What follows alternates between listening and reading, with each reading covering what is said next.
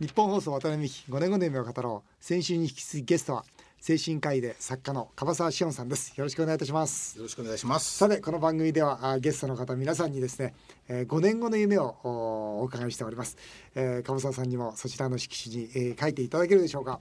はい、えー、現在現在50歳えー、今49で今年49歳今年50ですね、はい、では5年後は54歳ということですので、はい、54歳の夢をお書きください、はい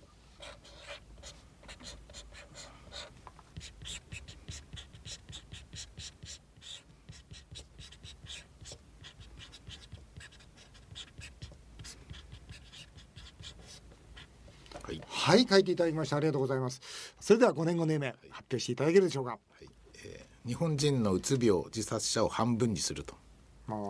いう夢というか目標ですね。いいですね。はい、いや本当そうですよね。あの自殺者今まあ3万人と言われて、ね、今ようやく、えー、ここ数年減ってきまして、ね、2万6千人ぐらいまで減ってきてるんですそうですね。少し減ってきて。でそのうちのうつ病の方ってどのぐらいいらっしゃるんですか？うつ病は、えーと、半分です。半分ですか、はい、あじゃあ1万3千人ぐらい、うつ病で自殺されてる方は1万3千人。ぐらいですね。そうですね、はい、1万3千人ぐらいの方がうつ病の自殺で亡くなられていると、ね、まあ、その方々を半分にしたい、え具体的にはどういう形で半分になっていきますか？具体的には、ね、素晴らしいあの目標だと思いますが、ま、この病気っていうのをやっぱり予防っていうことはすごい重要だと思うんですね。これはメンタル疾患に限らずですね、これから日本がこあの少子高齢化してきて、老齢人口が増えてきた中で、老人が増えて病気も増えていくじゃないですか。そうですね、そうなった時にあのやっぱ健康保険とかですね、うん、もう破綻寸前なわけですよね。これがもう老人がどんどん増えていくと、そうです。もうそうなった時におそらくあの唯一の対策っていうのはそういう病気の人を減らすしかないと思うんですね。そうですね、うん、そのために何をできるかっていうことで、うん、まあ、私は精神科医としてですね、うん、あのうつ病やそういう自殺を減らしていきたいと思ってるんですけど、その方策はですねやっぱり情報発信なんですね。でこういうやっぱり予防ってこういうことをしちゃいけませんよとか、うん、こうしたらこういう病気になりませんよってことを知ってるのと知ってないとでやっぱり大違いで、うん、知ってると注意するんですよ。ですからあの睡眠不足は病気になりやすいですよと、うん、あるいは運動不足は病気の原因になりますよってことを知ってる人と知らない人ではやっぱりいろんなところでそういう行動として現れてくるわけですね。あそれはそうですね。意識すればねあちょっと運動しなきゃいけないとかね、やっぱりちゃんとしっかり寝なきゃいけないなとかやっぱ思いますもんね。そうですね、うん、それでやっぱり病気になりやすい人はそういう医学知識とかも読まないしテレビでやってても見ないしみんな知らないんですよね、うん、だからこういうなんですよって言ってまあそうなんですが初めて聞きましたみたいなことをね、うん、おっしゃる方が多いんですけど、やっぱりあのこれからやっぱ予防の時代だと思うので、健誰でも健康って大切なんだけど、実際じゃあ健康のために何やってますかというとなんか何もやってない人が多分多いと思うんですけども、あの運動であるとか睡眠であるとか日々の生活の中で私たちが病気にならない方法っていうのは実はあるんですね、うん、そういうことをあのできるだけ具体的に、うん、あのあるいは科学的なデータとかですね、うん、根拠を示しながらですね一人でも多くの人にまあお伝えしていくことで、まあ、一人でも二人でも10人でも100人でもね、そういう患者さんが減っていただけるといいなと思ってますけども。そうですよね。だ今日ねこの番組でもねちょっと最近ちょっとストレス溜まってんななんてね思う人が聞いてくれればね、はい、これであそうかじゃあちょっとゆっくり寝てみようとかね、あでもいいやもう明日のことはもうケセラセラだとかね、ちょっとそんなこと思ってもらったらね皆さんが本当に、えー、心をね強くしてもらえたら嬉しいなって思いますけども、えー、川沢さんはあれですか？あの1年の浪人を経て医学部に合格、はい、ということで。あの1年全力でダメだったらやめようと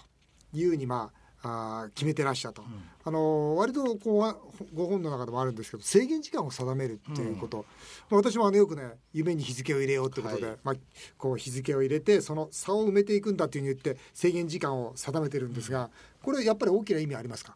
これはですね、うん、あのやっぱり脳内物質に来るんですあこれも脳内物質ですか？ね。でドーパミンも出るんですけど、もう一つまあいわゆる排水の陣とかあの。急須猫を噛むじゃないですか。火事場のバカ力とか。そうですね。うん、すごい困った時に、例えば夏休みの宿題を、あの、中学生小学生最後の一日でやっちゃう。あれって不思議じゃないですか。あれは実はそういうノルアルドデナリンっていうですね。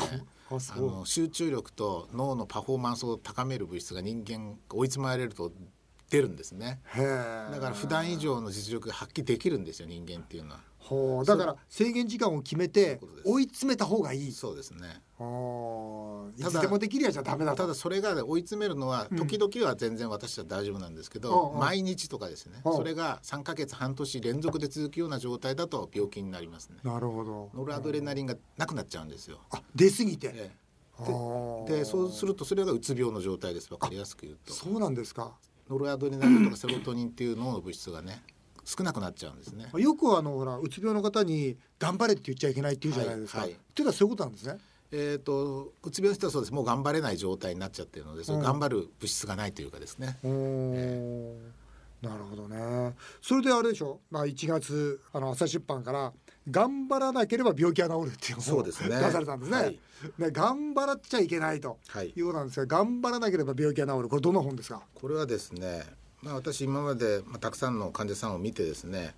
病気が治る人と治らない人がいるということが分かってきてそれの特徴をこうやっぱり、はい、教えてください、えーと、うん、調べたんですね。はいはい、そうした時にあの病気を治そうと必死になって頑張ってですね、うん、例えばもっといい病院はないのかとか、うん、もっといい医者はないのかとかもっと効く薬はないのかとかですね、うん、そういうふうに頑張りすぎる人ほどですね、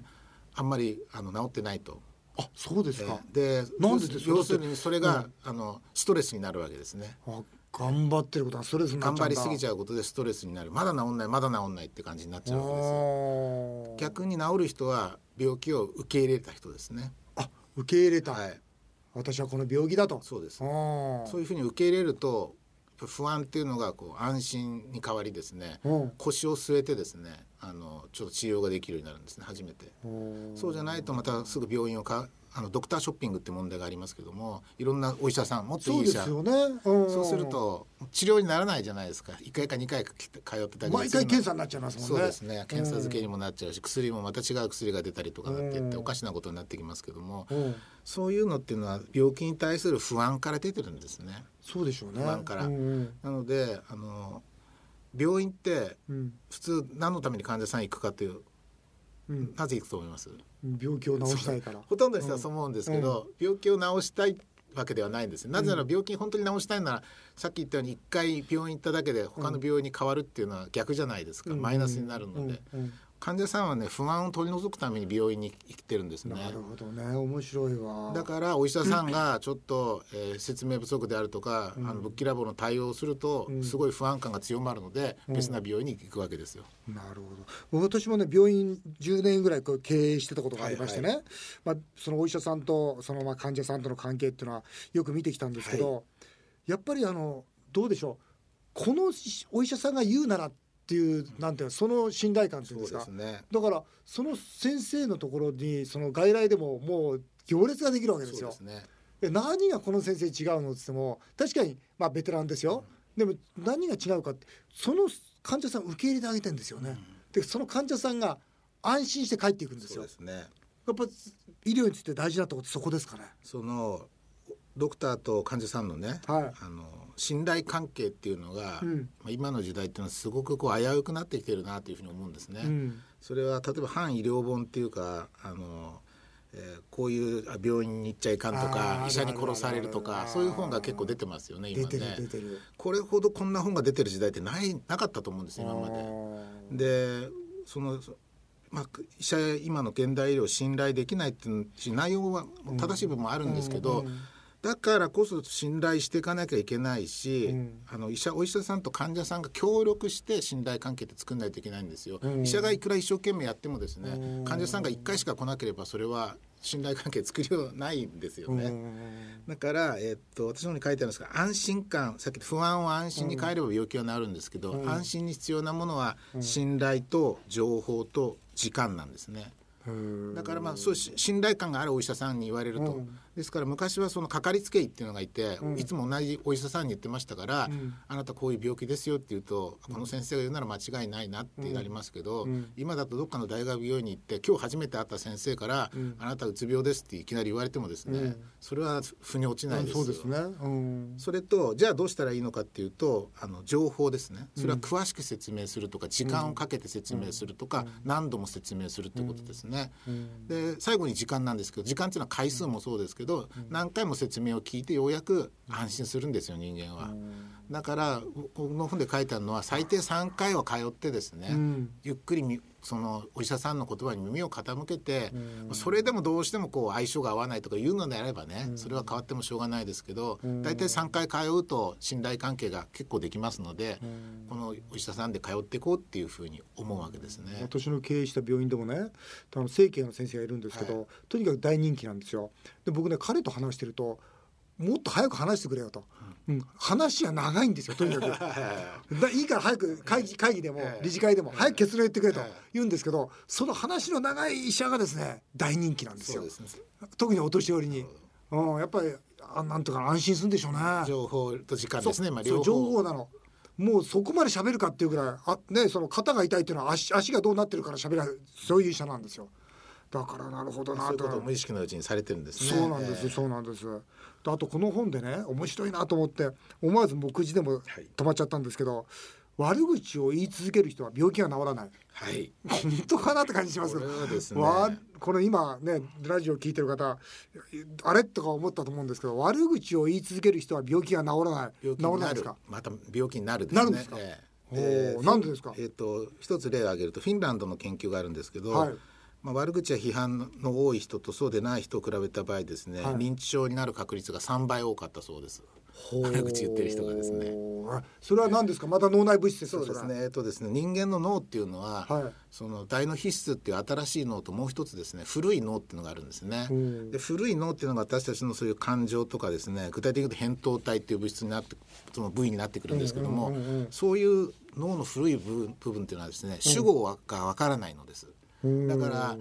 課長のバカ野郎っていうふうに言ってもですね、うん、そのバカ野郎の感情は主語がないものですから自分がバカ野郎って言われてるのと同じような、えー、影響を受けるわけですよ。脳がそうそうなんです察知しちゃうわけだ。するわけです課長のバカ野郎って言ってもなんか自分がバカ野郎だと言われてる状況になるわけですね脳が。だからバカ野郎バカ野郎っていうほどですね。それ全部それがストレスにかかってきて自分がバカ野郎と言われてるぐらいあのストレスを受けるってことですね。ほう。だじゃあ悪口を言ったりあとあれですよねあのなんて悪い噂話あるじゃないですか、はいはい、つまり陰口みたいの、はい、これもよくないですよね。ね。えっ、ー、とですね、うん、世の中には楽しいことと苦しいこといいことと悪いこといくらでもあるんですね、うん、その中のどっちを注目しますかって話なんですよ。なるほど。だから自分の人生の中で楽しいことが5個起こって苦しいことが5個起こった時に楽しい5個に注目してればハッピーですけど苦しい方の5個に注目して生きてる人はいつまでたってもアンハッピーなんですよ。同じ人なのにね。ついつい悪い方注目しちゃうよね。だからそういうふうに人の悪口が好きな人っていうのは、悪いこと探しが得意な人なんですね、だからそういう人っていうのは自分の出来事の中でも悪いことに注目しちゃうから、すごいもったいないっていうか損してるなと思うんですよね。そうですよね。同じ人生でね同じ時間だったらね楽しいこともに注目したのは嬉しいですね。そういうのはいい人生ですよね。そう確かに本当にそう思いますよね。